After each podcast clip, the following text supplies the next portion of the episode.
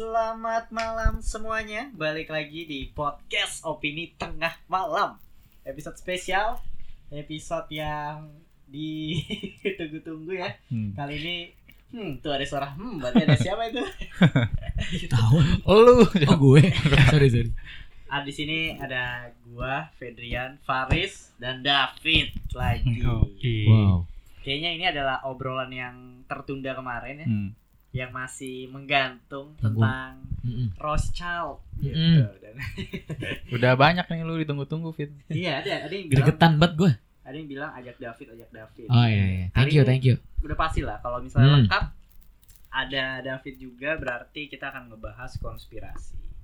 Kalau kalian lihat di YouTube kita udah hitam-hitam nih, kita akan mengajak Faris ke sekte kita. Gue doang nih yang masih abu-abu aja. Iya. Dari putih habis itu. Gitu. Jadi langsung aja ya, kalian pasang kacamata konspirasinya, tetap open minded, balik lagi di podcast Opini Tengah Malam.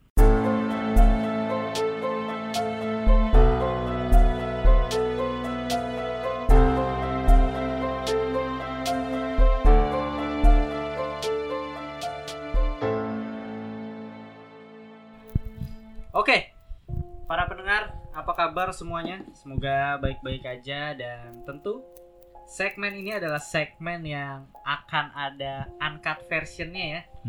Tentunya ada di Karya Karsa.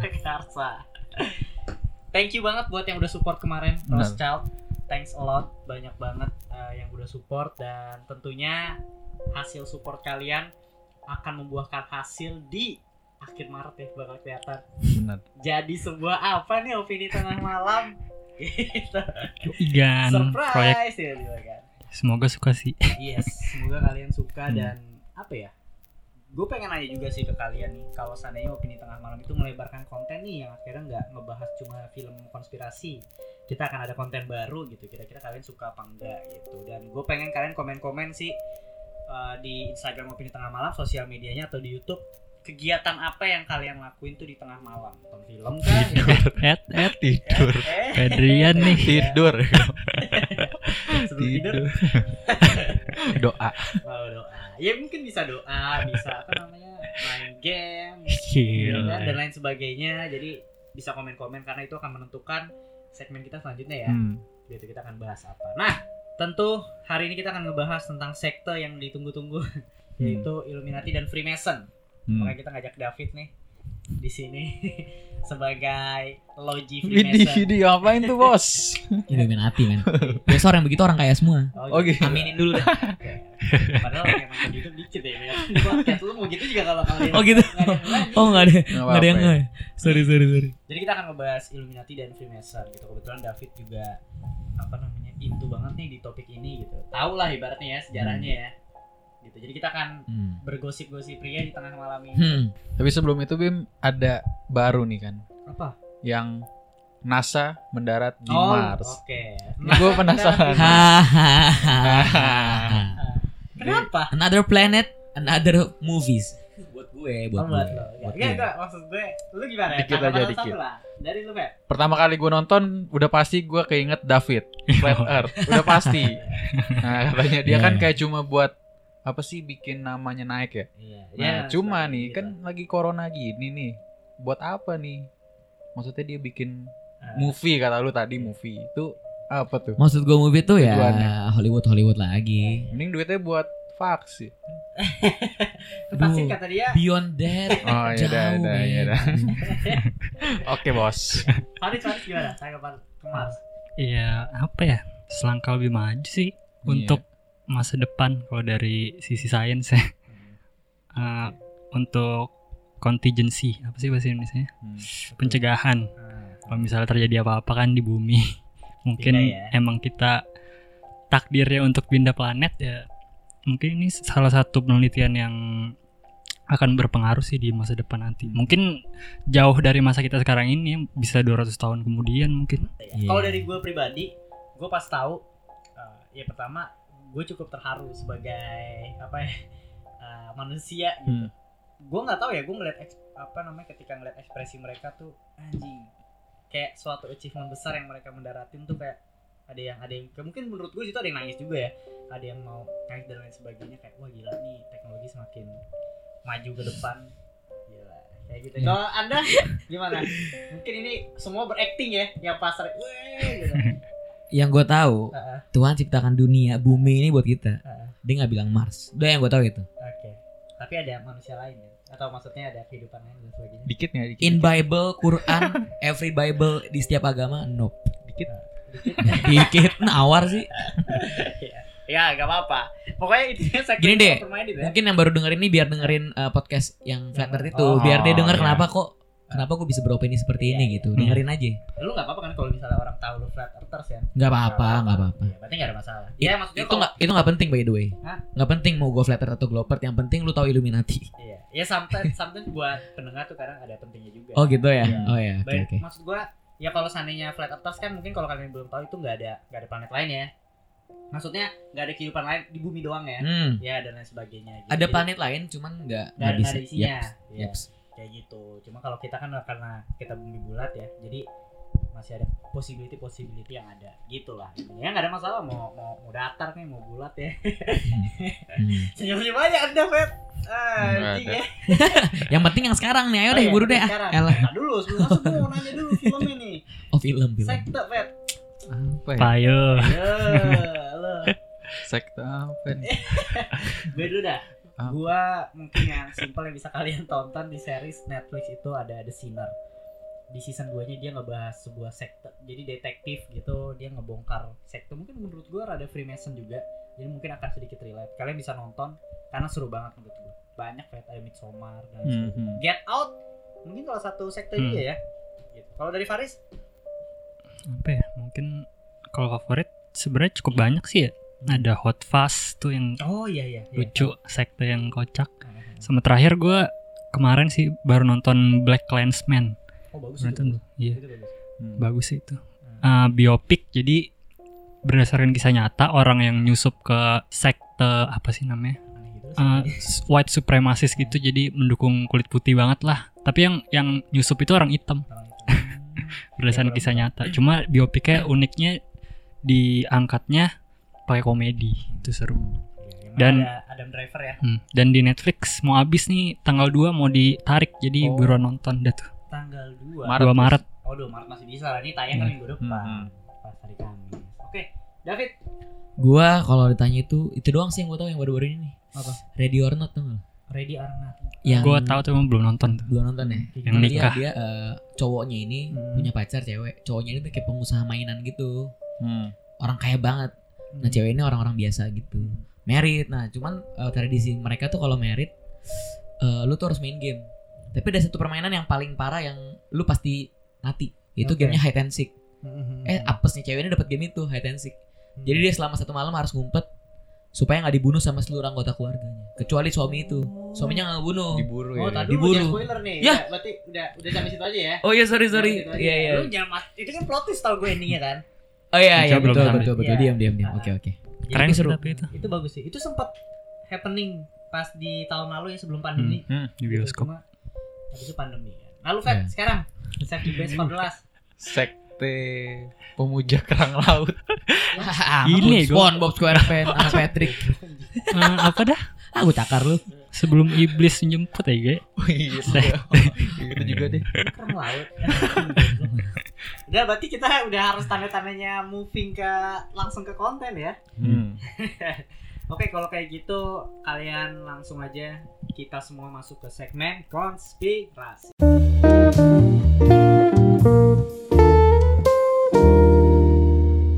Nah, segmen yang udah lama banget kita pengen bahas. Kali ini gue mau nanya dulu nih sebelum masuk biasa. Lo percaya nggak sih sama Illuminati? Illuminati lo nggak sholat misalnya kayak gitu. Bener nih. Kalau lo nggak sholat, ada yang gitu cuy. Apa udah? Tapi gue banyak baca yang fakta-fakta menunjukkan kayak sebenarnya organisasi ini kayak cuma lebih digoreng-goreng gitulah sebenarnya, kayak dicocok-cocokin gitu sih sebenarnya sih. Dibanding faktanya gitu. Oke. Langsung aja ya kita bacain aja sejarahnya nih. Jadi Illuminati adalah nama yang diberikan beberapa kelompok, baik yang nyata dalam tanda historisnya maupun fiktif gitu. Jadi secara historis nama ini merujuk pada Illuminati Bavaria, sebuah kelompok rahasia pada zaman pencerahan yang didirikan pada tanggal 1 Mei tahun 1776. Nama Illuminati menjadi banyak digunakan untuk menunjukkan organisasi persengkongkolan yang dipercaya mendalangi dan mengendalikan berbagai peristiwa di dunia melalui pemerintahan dan korporasi untuk mendirikan tataan dunia baru. Nah ini biasanya nih ya kan yang orang pada ini kayaknya Illuminati tuh buat menggenggam dunia lah, mengatur dunia, goalsnya gitu. Nah gerakan ini didirikan pada tanggal 11 Mei tadi 1776 di Bavaria lah ya, Bavaria atas dengan nama Ordo Illuminati yang beranggotakan nih sebanyak 5 orang nih yang dipelopori oleh Adam Weishaupt. Dia adalah seorang profesor hukum yang di universitas susah lagi namanya tuh Ingolstadt. Kelompok ini terdiri dari para pemikir bebas sebagai perwujudan pencerahan dan tampaknya mencontoh Freemason. Jadi Freemason itu adalah suatu organisasi yang berdiri sebelum Illuminati. Ya, kalau gue salah nanti koreksi ya. Organisasi ini nih memiliki cabang nih, franchise nih ya dia, di berbagai negara Eropa. Dilaporkan bahwa ada sekitar 2.000 anggota dalam kurun waktu 10 tahun. Jadi pada tahun 1777 Karl Theodor menjadi penguasa Bavaria dan di situ dia adalah pendukung despotisme tercerahkan dan pemerintahannya melarang segala bentuk kelompok rahasia termasuk Illuminati. Jadi pada tahun 1777 Illuminati dibubarkan gitu. Yang kita tahu atau dari sejarahnya hanya beranggotakan 2.000 anggota dan ya udah bubar gitu. Nah, di antara tahun 1797 sampai 1798 Memoirs Illustrating the History of Jacobins karya Augustine Browell dan Proof of a Conspiracy karya John Robinson mengemukakan teori bahwa Illuminati terus bertahan dan melaksanakan persekongkolan internasional yang masih berlangsung. Jadi emang udah bubar di tahun 1777 tapi ideologinya tuh nggak pernah mati. Ideologinya masih digunakan sampai detik ini. Menurut lo apakah dia sudah bubar? Apakah David ada tambahan tentang sejarahnya? Banyak sih, boleh nih gas sekarang. Gas aja. Boleh nih gas sekarang. Iya, jadi sebelum gue ngomong panjang dulu nih mungkin buat para pendengar. Pokoknya tujuan gue di sini gue cuma mau kasih tahu ini. Illuminati itu adalah apa ya?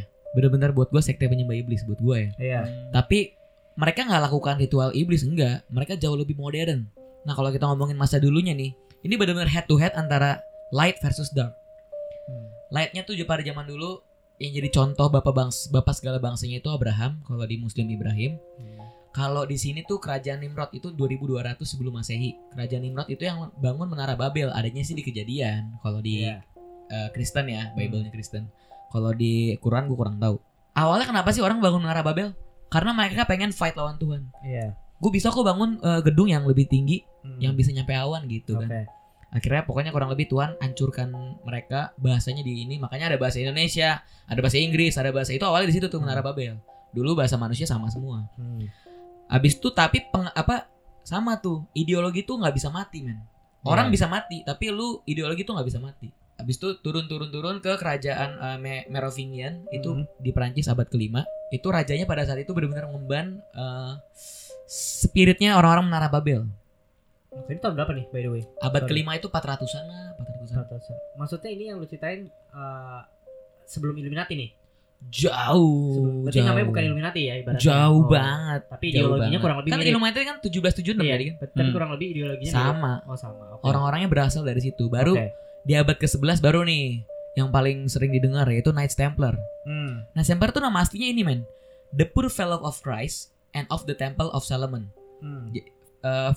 Poor Fellow tuh berarti perkumpulan orang miskinnya Kristus dan perkumpulan orang miskinnya Templenya Salomon, kuilnya Salomo, Bait Allah.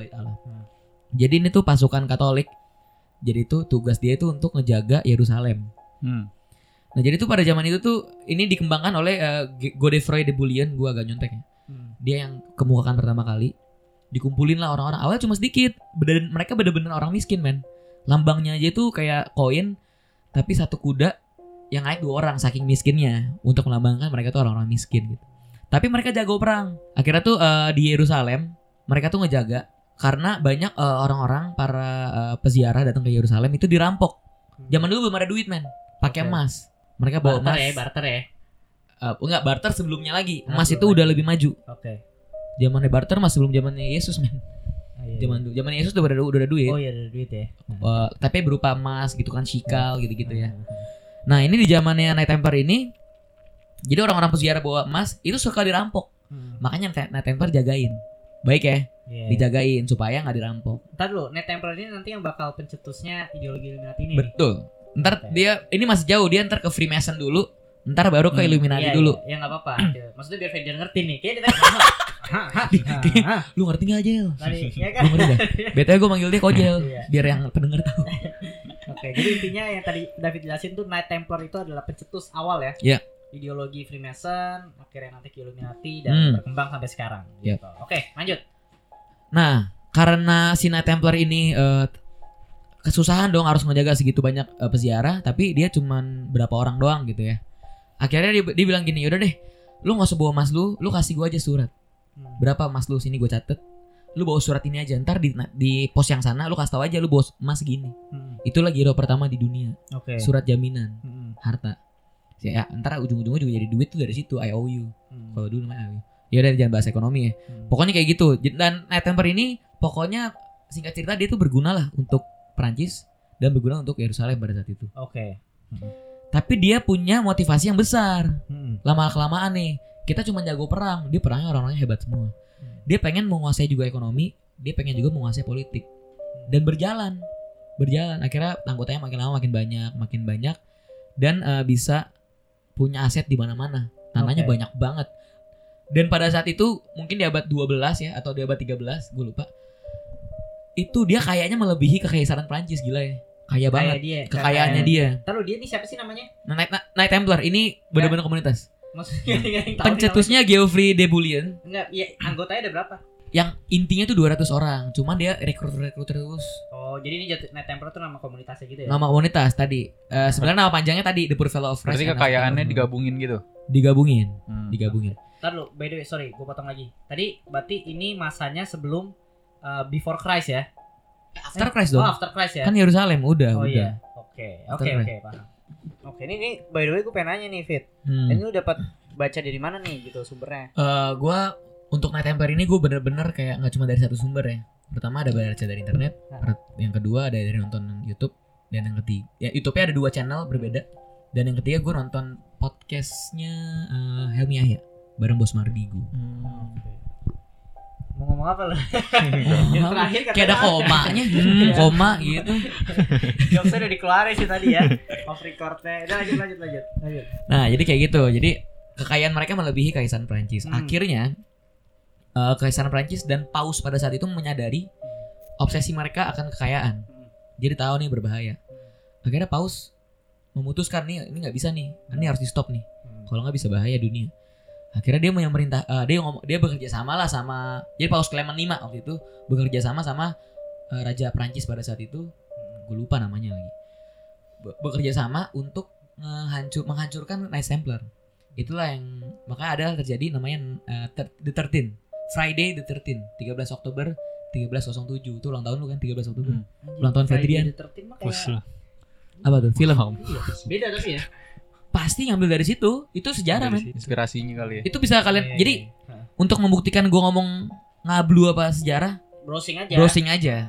Friday the 13th. Itu di hari itu dibantai abis semua Knights Templar.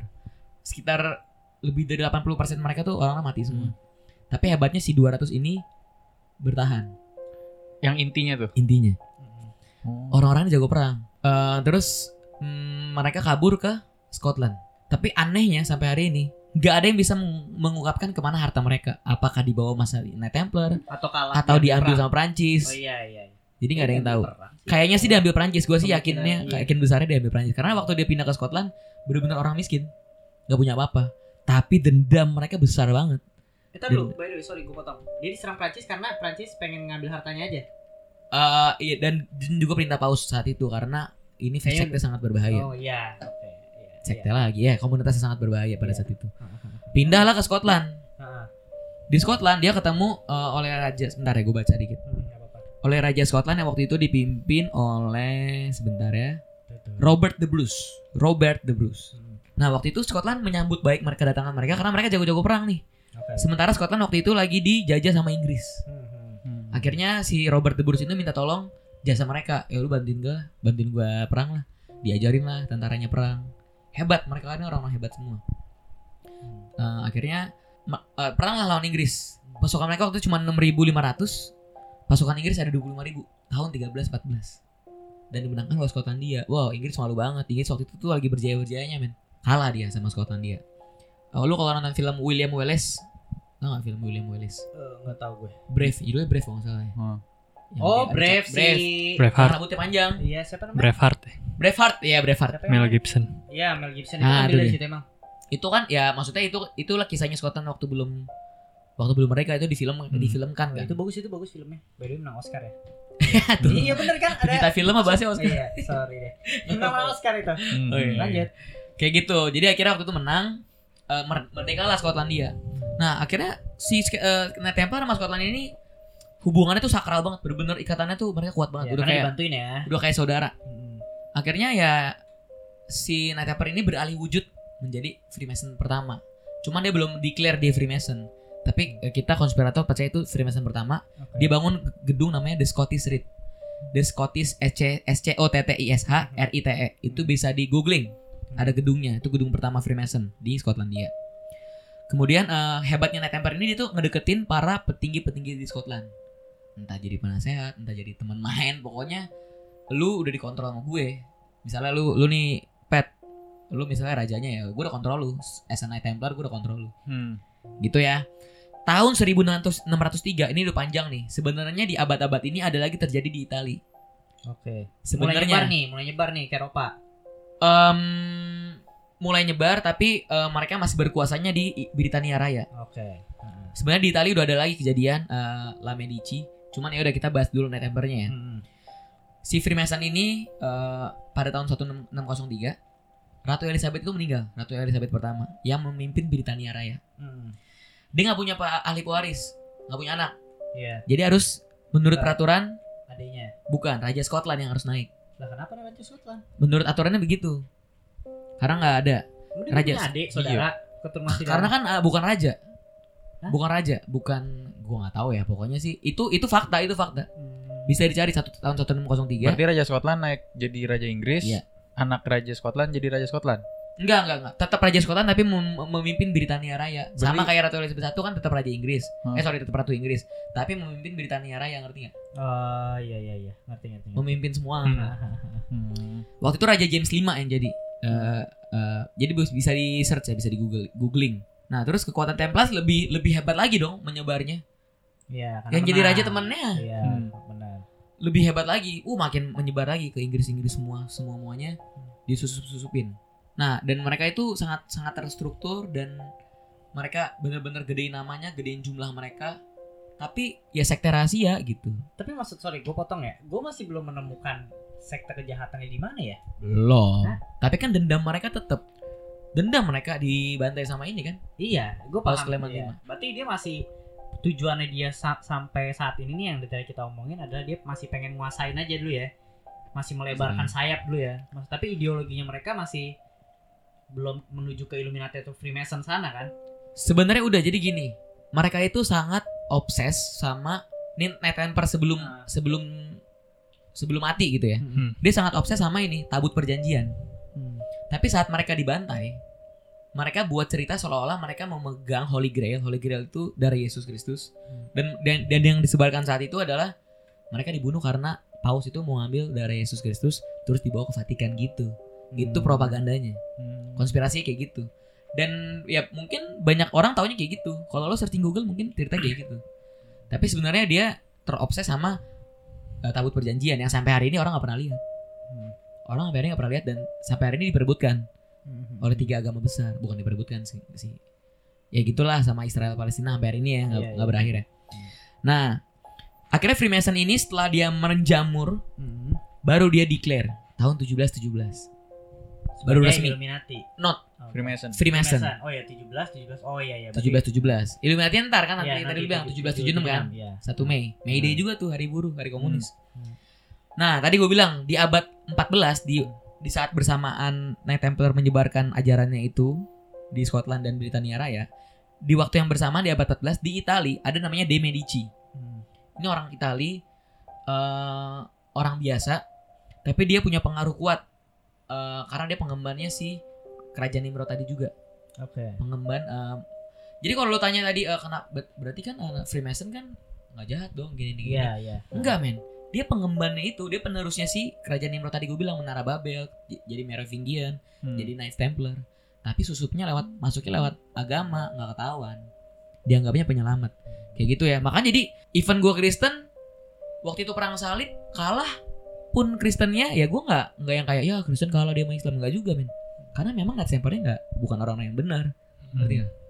Nah ini di Medici ini juga orang Itali, di abad-abad inilah banyak orang-orang hebat itu dan seniman-seniman Itali itu muncul. Michelangelo, Leonardo da Vinci, Galileo Galilei. Oh iya ya, di daerah itu ya mereka ya. Bukan abad 14 itu abad 15. Nah. Cuman startnya dari abad 14 tahun 1389. Nah ini dari turunan-turunan mereka ini, si De Medici ini, lahirlah ada Paus Clement VII. Hancur men pausnya. Memimpin agama Katolik tapi hancur. Semua orang benci sama dia. Kenapa itu? Kalau gak salah kasusnya dia itu prostitusi dan serakah harta. Karena kan Paus kan punya power banget dulu. Terus salah satu lagi besutannya mereka Giovanni de Medici kemudian jadi Paus Leo X. Hancur juga. Jadi menurut gua as a Catholic ya. Hancurnya Katolik itu mulai nih dari sini nih. Iyalah, gua disusupin. Nah. Dan menurut gua Bim, kayaknya sampai hari ini masih ada paham-paham yang dipegang sama Vatikan. Yang kita enggak tahu ya. Orang-orang hitamnya mereka nih. Susut. Nah, itu kalau mau bahas lagi enggak sih, gua enggak ada bahan juga sih. Tapi gua percaya, I do believe. Ya mungkin itu jatuhnya kayak Da Vinci Code juga sih, film Da Vinci Code. Oh, Da Vinci Code sih benar-benar menurut gue sih benar-benar apa ya? Offense kita banget sih. Iya. Sampai dia bilang di sebelah Yesus itu bukan Yohanes tapi Maria Magdalena. Iya. Bentuk V itu vagina. Parah sih. Gue gak tahu sih kok. Oh, iya. Lah iya kan. Kalau tampil itu gue gak tahu ya. Kan di serius. Yeah. Di filmnya kan di ini kan misteri foto Yesus itu yang perjamuan. Gue gak sampai yang Da Vinci Code Tom Hanks kan. Tom Hanks bukan? Da Vinci Code Tom Hanks bukan? Iya. Yeah. Cuma lebih ke ini sih, kalau yang gue tonton sih di setiap agama pasti punya kekurangannya gitu loh. Tapi ya gimana caranya kekurangan itu bukan berarti agama itu salah atau benar ya. Bukan menentukan itu, cuma gimana cara kita menanggapi aja gitu. Iya. Gitu ya. Oke, lanjut. Nah, kurang lebih kayak gitu. Dan sebenarnya jadi tadi gue bilang ya banyak muncul seniman-seniman hebat, banyak muncul ilmuwan-ilmuwan enggak hebat sih menurut gue. Menurut gue ilmuwan ngaco karena gue flat earth ya. Galileo Galilei, Isaac Newton. Hebat ya. Archimedes enggak? Michelangelo, Leonardo da Vinci. Nah, ingat pengetahuan itu enggak bisa dikenal dunia kalau enggak disuntik dana. Benar dong? Enggak akan bisa. Lu buat percobaan hebat di sini kalau lu enggak disuntik dana enggak mungkin. Orang Cina enggak mungkin tahu, men. Nah, sebenarnya dulu kenapa yang gue bilang Scottish iya. Maksud mau ngomong tapi maksud gue negeri lain lah, Cina, Malaysia, Singapura maksud gue negeri lain. Enggak, mak gue juga orang Cina. Oh iya lupa. Iya. Nah jadi Freemason itu diambil dari mereka ini. Freemason itu artinya tukang batu yang berpikiran bebas. Ya tahu gue tukang batu. Ya. Cuman pada saat abad-abad ini kan si Knights Templar ini kan belum declare kan kalau gue tuh Freemason belum. Dikelarnya baru tadi 1717. Makanya tadi cuman menurut konspirator sudah terjadi saat dibangun Scottish Rite tadi. Okay. Freemason itu. Nah, itulah sampai Freemason, baru sampai ke Illuminati dan lain sebagainya. Oke. Nah, oke. Kita stop dulu berarti. Gimana? Tadi sejarah The Knight, gue suka deh namanya. Knight Templar kayak keren ya. Kayak macho gitu. Iya, kayak macho. Kesatria kuil artinya lu. Oh. Ya, keren ya. Knight Templar ya. Jelek kok di Indonesia ini. Iyalah. The Knights Templar. Ngomongnya sosok ini lagi narasi-narasi bule. Orang man kicking aja jadi kerasakti ya gue. Man kicking kan kalau di Inggris. Yang biasanya kerasakti. Templar dulu tuh kalau sekarang mah satpam. Tapi di gereja gitu, satpamnya di masjid gitu. Bahasa kerennya aja. Lanjut sebelum masuk kita lanjut ya. Gue pengen nanya dulu tanggapannya. Tadi kan David udah jelasin tuh Knight Templar perjalanannya sampai membentuk Freemason ya. Ya. Gitu. Gimana Fed atau Is nih? Lo ada fakta lain atau ada tanggapan atau menurut lo ya sejarah itu benar nih yang David ceritain gitu? Atau lo punya pandangan lain? Dia tuh jadi awalnya kan Kesatria Kristus ya. Mm-hmm. Itu sebenarnya tujuannya dari awal tuh udah emang untuk Kristus atau punya tujuan lain sih pas dia dibikin tuh? Si orang-orangnya. Kalau tujuan awal kagak. Kalau tujuan awal, gue nggak tahu. Iya, maksud gue apakah dia tiba-tiba berubah ideologi gitu lama-lama dia jadi malah jadi pengen nguasain dunia gitu tujuannya. Apakah itu dari awal udah ada ideologinya atau menurut gua, berubah? Menurut gue, ini menurut gue ya. Jadi lu cari di Google nggak ada. Iya. Menurut gue, sedari awal Godfrey de Bouillon itu udah setting kayak gitu. Iya. Tapi orang-orang yang join nggak tahu. Dicuci otak apa gimana? Taunya gue perang untuk Kristus gitu. Kalau menurut gue beda lagi. Oke, boleh. Menurut gue tujuannya dia benar awalnya. Cuma gimana sih orang kalau udah dikasih power, ya udah lupa. Kalau gue gitu yang akhirnya gue punya ideologi sendiri, gue punya power sendiri, kenapa nggak gue buat lebih aja gitu? Bisa jadi. Cuman akan terputus dari Nimrod sama Merovingian tadi. Kalau pakai alasannya lu Bim. Kalau alasan gua, mereka tuh satu. Jadi event ya anggaplah awalnya benar, cuma ada satu nih si kunyuk ini nih yang di situ dan mungkin punya power untuk ngekontrol Knight Templar itu, ngerti? Itu sih opini gue. Opini. Kalau opini tengah malam gimana? Opini tengah malam. Kunyuknya kojel. Kalau dari gue sebenarnya enggak gitu research Knight Templar ini sih, tapi gue setuju lebih banyak setuju sama David sih karena dari base Menara Babel itu ya. Jadi pasti masih ada lah ideologi yang tertanam lah walaupun bahasanya dipecah-pecah ya Fit ya. Pasti masih bisa sih menurun terus sih. Okay. Dan tapi seru sih. Sebenarnya fight-nya God versus Devil tuh sampai hari ini. Cuma kita dibuat buta aja, dibuat enggak sadar. Gitu kalau dari ngomongin bahas iman agama ya. Boleh next dulu. Ada lagi? Takut kebanyakan. Gila sih tapi maksudnya yang awalnya Kesatria Kristus bisa sampai berubah kayak gitu. Mantap juga anjir ceritanya. Ada filmnya enggak ya? Kepo deh gue. Kayaknya kepo. Yang di YouTube sih ada kayak siaran gitu-gitunya kalau ilustrasinya gitu ya. Mau buat apa nih? Mau buat capek lu. Lu jadi Knight Templar-nya. Satria Kuil ya. Satria Kuil lagi. Lawan vampir. Kamu bohong ya? Iya, Allah udah. Oke. Berarti abis ini kita bahas Freemason ya. Ya bener dong. Kan tadi masuk Freemason kan? Iya kan baru terbentuk nih dia Freemason-nya nih. Baru udah nge-declare dia. Pergerakannya sih ya gitu doang sih. Udah gue jelasin tadi. Oh iya. Tapi kalau paling parahnya pas Illuminati si Rothschild ini sebenarnya. Kalau yang apa? Yang seniman-seniman itu ininya apa sih? Kayak terlibatnya. Ada itu contohnya. Itu asuhannya De Medici. Bentar ya. Kalau yang seniman gue kurang tahu, tapi kalau yang kayak Galileo Galilei itu kan jadi kalau gue sebagai fatarter dia kan yang menghancurkan apa ya? Ya pemahaman manusia tentang bentuk bumi ini. Dari zaman dulu orang tahu bumi datar, dari zaman suku Babilonia, jadi gue bahas lagi nih bumi datar. Sampai bisa hitung siklus Saros semua kan dari bumi datar gitu. Yang lebih banyak datar. Yang lebih banyak pengaruhnya mungkin lebih ke saintisnya gitu ya. Menurut gue. Cuman enggak juga sih kayak seniman-seniman ini kan juga menurut gue apa ya punya pengaruh juga sih menurut gue. Cuma gue agak susah menjelaskannya tuh pengaruhnya di mana. Mungkin buat para pendengar kali bisa cari tahu sendiri. Gitu. Ya menarik sih, menarik menurut gue. Cuma yang gue tahu nih yang gue baca juga ya ideologinya gue nggak tahu sih lebih tepatnya kayak gimana. Tapi kalau ya Illuminati kurang lebih gue nggak tahu ya kalau Freemason kan kayak orang-orang yang berpikir bebas aja. Tapi di sini yang gue baca tuh dia masih mengedepankan ketuhanan juga. Ini yang gue baca ya. Zaman now kali. Ya, Freemason zaman now. Mungkin ya gue nggak tahu. Tapi dia itu isinya cowok semua, dan sekarang juga udah mulai ada yang cewek juga gitu. Jadi lebih ke mengedepankan kemanusiaan dan lain sebagainya gitu. Nggak ada sangkut paut sama agama atau mungkin mengajarkan kesesatan sih, lebih ke model ideologi aja. Kalau yang gue tangkap nih, gue nggak tahu Faris, Fedrian, lo researchnya gimana.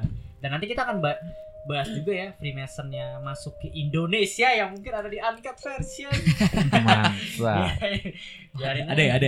Ada, baru tahu. Malah gue nggak tahu sih. Nah, gue yakin ada, cuman gue nggak tahu spesifik kayak gimana gitu. Belagu amat lu. Dia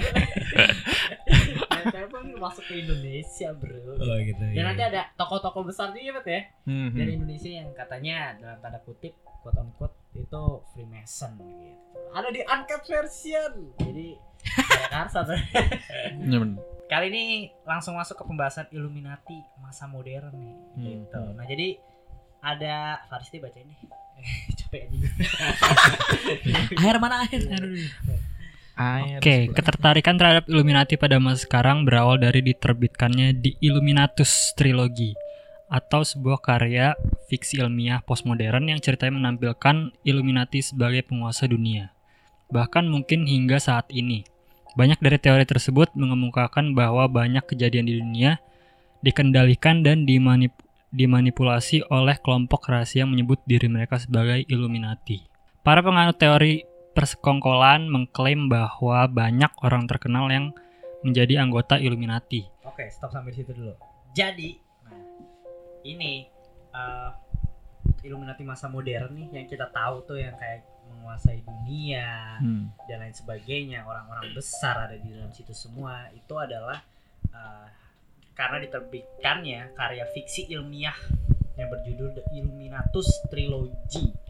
Yang di sini pun dia jelasin kalau itu adalah nggak pure history, tapi ada campuran fiksi ya, buat goreng aja, buat jadi bukunya lebih laris dan lain sebagainya ya, kayak cerita novel dan lain sebagainya gitu.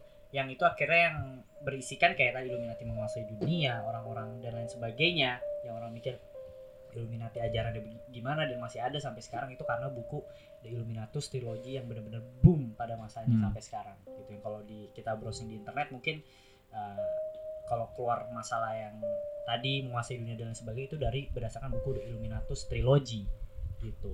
Jadi gue nggak tahu nih ini benar apa enggak, bukunya juga belum baca ya, tapi kalau misalnya benar dari histori sejarahnya kan tadi kita udah gue jelasin kalau dia mati, udah dibubarin tahun 1777 gitu. Terus pada tahun, gue lupa tepatnya. Kok beda sih sama gue? Kenapa? Bubarnya 1785 loh. 1785 di Jerman. Bavarian Illuminati besutannya si Rothschild. 17 berapa? Bukan Rothschild sih, ada Moishab tadi. 1785. Lu berapa? 1777 orang jadinya 1776.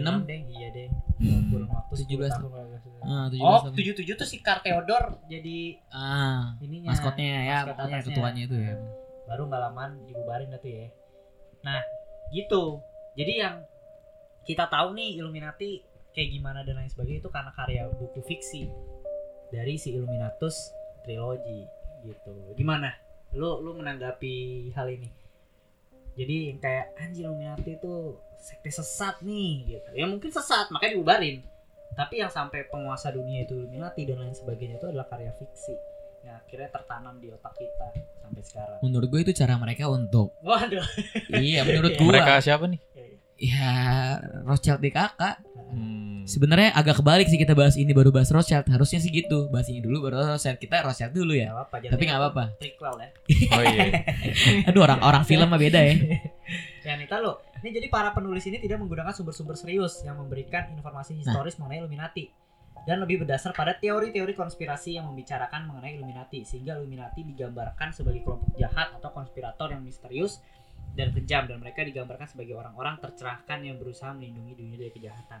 Kenapa? Karena organisasi tersebut itu benar-benar sangat tertutup pada masanya.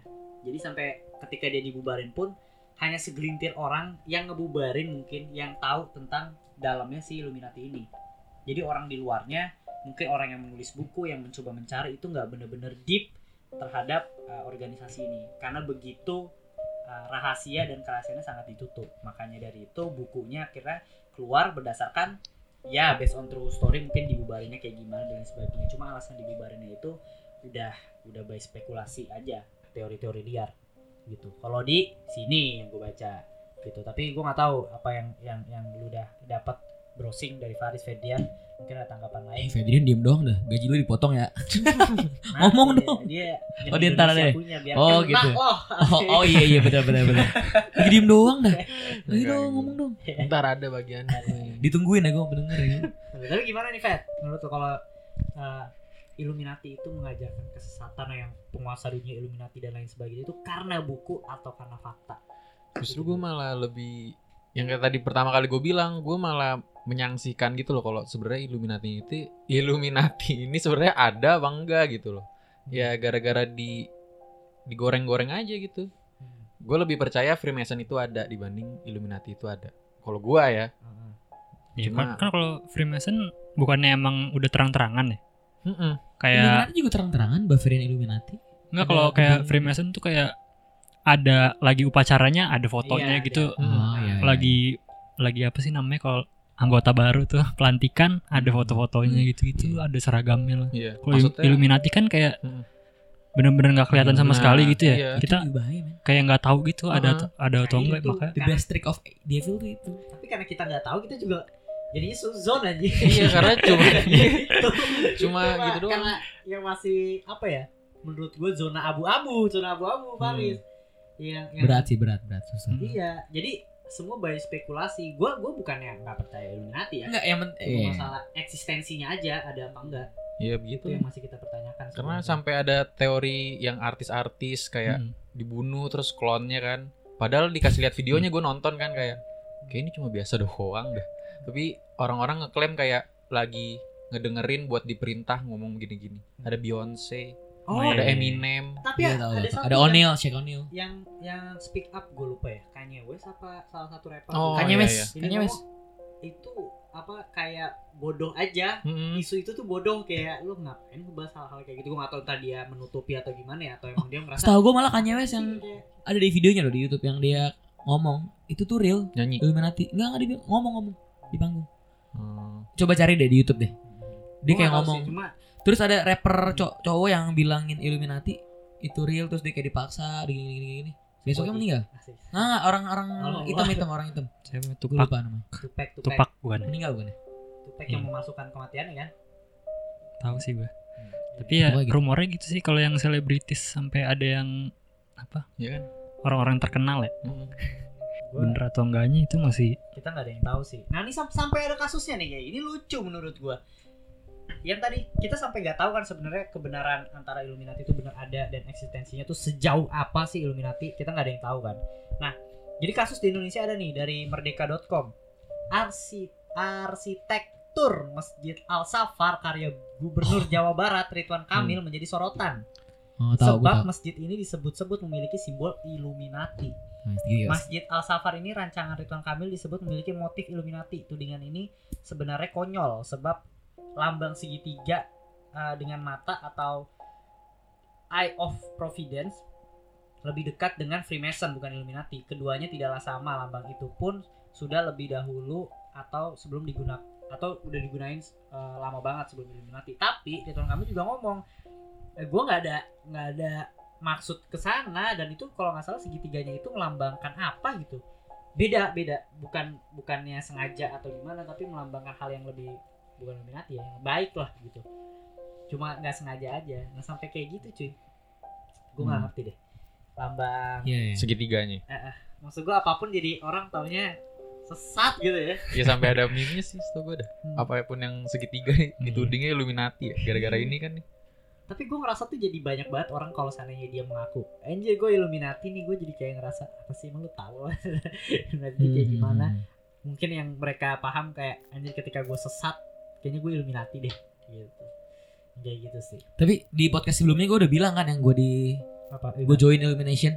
Terus ada semua emailnya. Ya ntar lihat aja deh. Iya itu lu cerita yang di episode sebelumnya Rothschild ya. Illumination.org ya, gue lupa deh. Nah, di email gue main tiap minggu. Ya gitulah. Ya karena saking tertutupnya jadi kita juga enggak tahu ya. yang menyebarkan itu jadi tujuannya kemana dan lain sebagainya. Oke, lanjut nih ya. Tadi ada kita udah bahas segitiga. Nah, mata ilahi.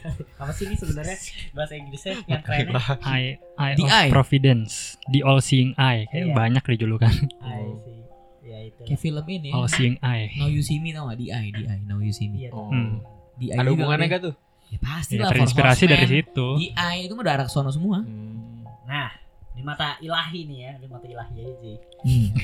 Atau mata Tuhan yang melihat segalanya. All seeing eye juga disebut mata satu, merupakan simbol sebuah mata yang dikelilingi oleh pancaran cahaya atau gloria yang biasanya dikelilingi segitiga nih. Jadi matanya tuh habis itu ada segitiganya. Simbol ini sering dimaknai sebagai perlambangan mata Tuhan yang mengawasi umat manusia. Jadi Tuhan itu kayak melihat kita semua gitulah. Nah, pada masa modern penggambaran simbol ini paling terkenal terdapat di bagian belakang lambang uang dolar Amerika gitu. Nah, penggambaran mata yang melihat segalanya nih diketahui itu berasal dari mitologi Mesir. Tepatnya simbol mata Horus. Mata ini juga ada di dalam Buddha, yang dimana Buddha juga sering disebut sebagai mata dunia. Pada banyak kitab suci Buddha, misalnya Maha Parimbana Sutta. Mungkin gue juga kurang paham ya. Dalam paham Hindu, kuasa ketuhanan dikaitkan dengan dewa Siwa. Jadi ada di beberapa ajaran gitu, ada juga nih tentang si mata ini gitu. Cuma punya pandangan yang berbeda-beda. Cuma masih menurut gue dalam tanda kutip masih positif ya.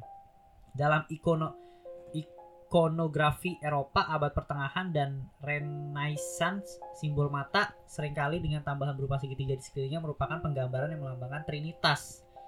Nah, penggambaran mata ilahi dari abad ke-17 kadangkala menunjukkan mata ini dengan dikelilingi oleh awan dan pancaran surya gitu. Jadi mata yang melambangkan kalau itu Illuminati dan lain sebagainya ternyata di beberapa ajaran tuh ada gitu, dan punya maknanya masing-masing atau punya maknanya sendiri-sendiri gitu. Nah, mata ilahi di Amerika Serikat gitu. Baca boleh Fed atau Is? Faris deh, udah siap. Pada tahun 1782, mata ilahi dijadikan sebagai bagian dari simbolisme pada bagian belakang lambang Amerika Serikat. Simbol ini pertama kali diusulkan sebagai unsur pada lambang Amerika Serikat oleh yang pertama dari 3 komite desain pada tahun 1776 dan diduga diusulkan oleh konsultan artistik Pierre-Eugène Dussimitière. Pada lambang tersebut, mata ilahi dikelilingi oleh kalimat Anuit Queptis yang bermakna dia menyetujui usaha kita, dan Novus Ordo Seclorum yang bermakna tata zaman baru. Mata ilahi terletak di atas piramida tak lengkap dengan 13 anak tangga. Piramida tersebut melambangkan pertumbuhan dan perkembangan Amerika Serikat, sedangkan 13 anak itu melambangkan 13 koloni yang kemudian menjadi Amerika Serikat. Penempatan mata ilahi di atas piramida tidak lengkap melambangkan bahwa Tuhan menaungi dan menyejahterakan Amerika Serikat. Pada anak tangga terbawah terdapat angka Romawi yang menunjukkan 1776, yaitu tahun kemerdekaan Amerika Serikat. Nah, gitu. Jadi itu adalah sejarah kenapa di dolar Amerika itu ada mata yang ada segitiganya itu karena dia punya filosofinya sendiri dan dijelaskan juga. Karena tanggalnya berdekatan sama lahirnya Illuminati. 1 Mei 1776, 4 Juli 1776. Masa sih? 2 bulan. Bener. Kemerdekaan Amerika. Oh, say. Tapi ya itu mungkin ibaratnya kalau dari segi positifnya gitu. Iyalah. Kan? Kita sebagai guestnya OTM gue netral. Iya. Sebagai revis servus gue menolak keras gue. Positifnya itu adalah punya ya udah dia punya emang matanya sendiri gitu. Tapi nah ini mata ilahinya Freemason nih. Mata ilahi cuy. Pada masa kini mata ilahi sering dikaitkan dengan Freemason. Mata ilahi sendiri pertama dipakai sebagai bagian dari ikonografi Freemason pada tahun 1997. Dalam konteks ini mata ilahi melambangkan mata Tuhan 1797. Nah, dalam konteks ini mata ilahi melambangkan mata Tuhan yang melihat segala dan sebagai pengingat bahwa pemikiran dan perbuatan para Mason selalu diawasi oleh Tuhan. Katanya dia nih, bawa Tuhan dia. Tuhannya siapa? Tuhannya siapa cuy? Dalam kelompok Freemason sendiri, konsep Tuhan disebut sebagai arsitek agung semesta. Biasanya mata ilahi Mason ini digambarkan memiliki gloria setengah lingkaran di mata bawah, dan terkadang simbol mata itu dikelilingi segitiga. Nah, banyak pendukung teori konspirasi yang menyatakan bahwa mata ilahi yang berada di atas piramida tidak lengkap pada lambang Amerika Serikat, menunjukkan kelompok Freemason memiliki pengaruh dalam mendirikan Amerika Serikat. Hal ini semakin dibuat terkenal oleh film Disney tahun 2004, National Treasure. Itu film apa ya? Film mana ya? Nicolas Cage. Belum nonton sih itu. Aduh, gue juga belum. Tahu. Nah, tetapi penggunaan mata ilahi oleh Freemason baru dilakukan 14 tahun setelah pembuatan lambang Amerika Serikat. Selain itu, di antara para anggota dalam berbagai komite desain untuk lambang Amerika Serikat, hanya Benjamin Franklin yang merupakan seorang Mason dan mengusulkan lambang darinya itu tidak diterima. Dan memang banyak kelompok Mason yang secara terang-terangan menolak adanya hubungan antara Freemason dengan pembuatan lambang Amerika Serikat gitu. Jadi ada beberapa Mason juga yang gak setuju kalau lambangnya itu dibilang sama kayak lambang Amerika Serikat dan lain sebagainya gitu. Ya begitulah penjelasan tentang mata ilahi. Gimana? Lu ada dapat fakta tambahan baru? Kalau memang logo Amerika Serikat tuh yang mata itu, memang dia sebenarnya ngedevelopnya tuh udah lama, emang tertunda-tunda gitu loh. Jadi kayak tertunda berapa tahun terus dilanjutin lagi sama desainer lain gitu. Cuma ya ujung-ujungnya sama kayak tadi yang Faris jelasin tuh, yang logo segitiga itu loh. Cuma nggak ada hubungannya sih kalau menurut gue sama yang Illuminati. Tapi kalau Illuminati apa sih sebenarnya logonya? Iya, logonya tuh. Nah. Freemason kan ada yang mata, ya, ada yang jadi bahas asuransi. Mata doang setahu gue. Hah? Mata doang mata gitu. Doang. Oh, ada. Soalnya ada yang mata tapi cerah-cerah dikit ya. Iya. Itu Illuminati. Setahu gue. Oh, gue enggak tahu sih. Nanti mungkin kita googling sendiri. Kita googling sendirilah. Soalnya ada banyak nih pas gue cari kayak logo mata tuh ada yang segitiga, ada yang matanya doang. Gitu. Ada yang picak satu colok kayak. Tapi di agama muslim lo tau gak sih lambang Al-Masihad Dajjal ya Dajjal mata satu tau kan, mata satu. Iya dia matanya tiga satu ya, satu jadi satu ketutup. Mata satu matanya ketutup, satu matanya ketutup, jadi cuma sebelah doang gitu. Iya setau gue juga gitu sih. Oh yeah. Jadi sebenarnya ada dua tapi ketutup satu. Yeps, itulah lambang Dajjal. Iya. Oh ya mungkin bisa dikaitkan juga sih ya, mata satu karena ada Dajjal juga ya. Tapi bukan Wazowski kan? Yang satu doang. Mike Wazowski. Monster ini. Iya, bukan begitu kan. Ya itu lambang juga lah kalau Disney. Ya lagi-lagi kan. Disney kan juga besutan Illuminati.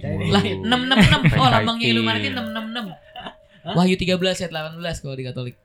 Di Kristen. Dia lambang apa? Cuma angka 666. Itu berarti logonya 666. Google, tadi gue pernah ngomong di ini kan, di podcast sebelumnya kayak Google, Disney. Itu 666 ya. Sasuke. Ya, tapi kepo gue juga enggak research sih. 666 tuh gue juga kepo tuh sama kenapa identik sama iblis. Ya lu baca kitab lu dulu. Wahyu 13 ayat 6. Apa? Coba sedikit deh info. Jadi ya pokoknya kalau di Wahyu tuh nih ya Kristen gak apa ya? Nah, tar dulu, jangan dijawab dulu ya yang 66. Oh ya, oke. Kayaknya udah, durasi udah cukup panjang banget nih gitu. Baterai juga udah mau habis kan gitu. Alasan aja karena alasan seriusan. Baterai udah mau habis juga dan kayaknya udah jujur banget. Iya, jujur aja bos ya. Gitu. Kayak durasi juga udah lebih dari 45 menit gitu. Nanti mungkin pembahasannya setelah ini David kayak mau ngejelasin juga kan tentang 66 itu di Bible gitu ya kan. Cukup segmented sih karena kan ya nggak semua orang kayak tahu terhadap. Sebentar nanya deh, berarti bahasan gue selanjutnya untuk yang nggak itu nggak bisa, untuk yang nggak bayar nggak bisa nonton? Hah? Enggak. Kebencong dah. Men tapi please banget dong kayak ayolah nonton.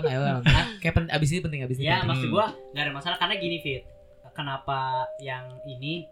Yang masalah tadi yang lu akan ngejelasin nanti nih tentang 666 menurut Bible. Fedrian akan ngejelasin Illuminati di Indonesia gitu kan, nggak semua open nih sama topik itu nih ya kan. Iya. Jadi menurut gua kalau emang lu tertarik sama pembahasannya dan lu interest juga sama Fedrian nanti nih yang di Indonesia, masalah David ngejelasin 66 di Bible itu ya bisa langsung karya karsa ya. Justru gue mau delivery my message-nya di situ. Apa? Ya udah cuma ntar ya. Ya enggak apa-apa. Tadinya kan gue mau ngedong dari tadi kan kayak gue ngedongeng doang kan masalah sejarah. Tapi belum ada pesan yang mau gue sampein. Yaudah enggak apa-apa. Sampein aja pesannya. Sampein aja, Bos. Langsung. Oh, langsung aja ya. Enggak apa-apa. Ya intinya kalau dari gue nih ya. Intinya kita itu diserang cuma tempat tanpa kita sadari gitu menurut gue. Aduh, horor lagi. Enggak apa-apa.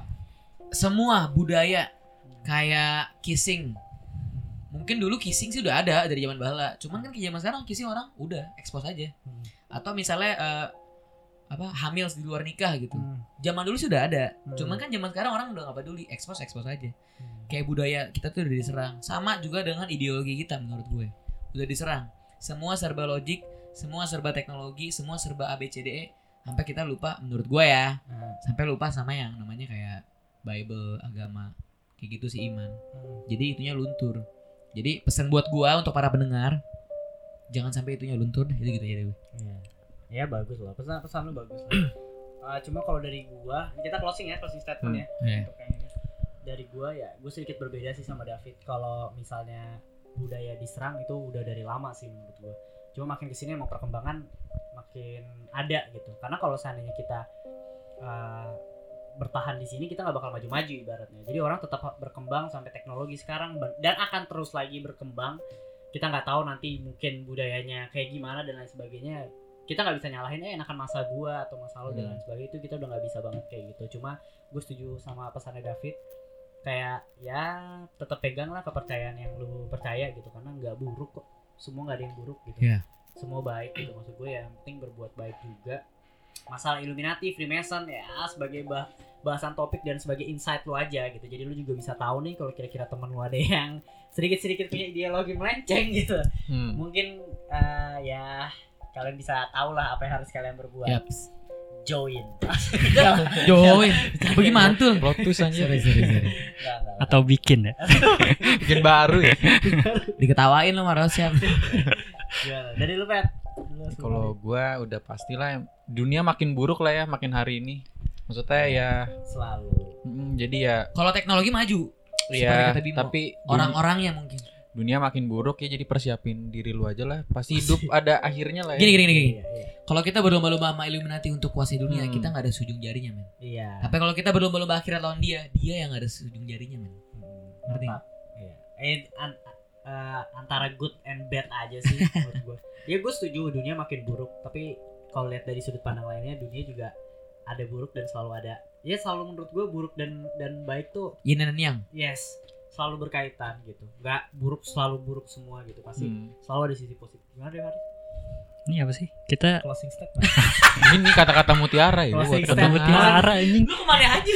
Enggak maksudnya kita lagi bahas Illuminati ada atau enggak ya gue? Iya apa-apa. Abis semuanya pada inspiratif masa gue gak ada kan? Jadi gue harus inspiratif lah. Untung gue kemarin denger khotbah gue nilai moral aja. Tadi oh iya. Melesetnya mulai di mana ya? Gue. Dia lu. Kan gua, waduh dalam hati gue. Kalau gue bukan mau ngasih kesimpulan, gue mau ngasih pesan, bukan kesimpulan. Jadi gue ya ikutin. Jadi yaudah dia kesimpulan deh biar dia. Soalnya kan tadi Fedrian briefing closingnya ini ya, Freemason sama Illuminati bedanya apa? Kalau nggak dia aja yang kesimpulan. Iya, baris saya dah. Ayo kita biar masuk ke karya karsa dibahas 666 dan Freemason di Indonesia. Apa nih? Gue jalan mutiara. Ya kalau gue sih, yang Freemason sama Illuminati tadi ya. Menurut gue, yang tadi sih yang dari buku Illuminatus itu sih yang pencetus. Konspirasi tergoreng segala macem. Karena ya gue juga nggak tahu bener ada atau enggaknya sih. Karena menurut gue kebenaran tuh nggak semuanya bener gitu. Ada kebenaran versi lu, versi Bimo, versi gue, dan ada kebenaran yang murni, yang asli, yang kita nggak tahu. Ya itu yang menurut gue masih nggak bisa disimpulin juga nih si Illuminati. Yes, udahlah. Berarti endingnya masih tanda tanya dong Illuminati. Ya, dibari kata mutiara keluar lagi.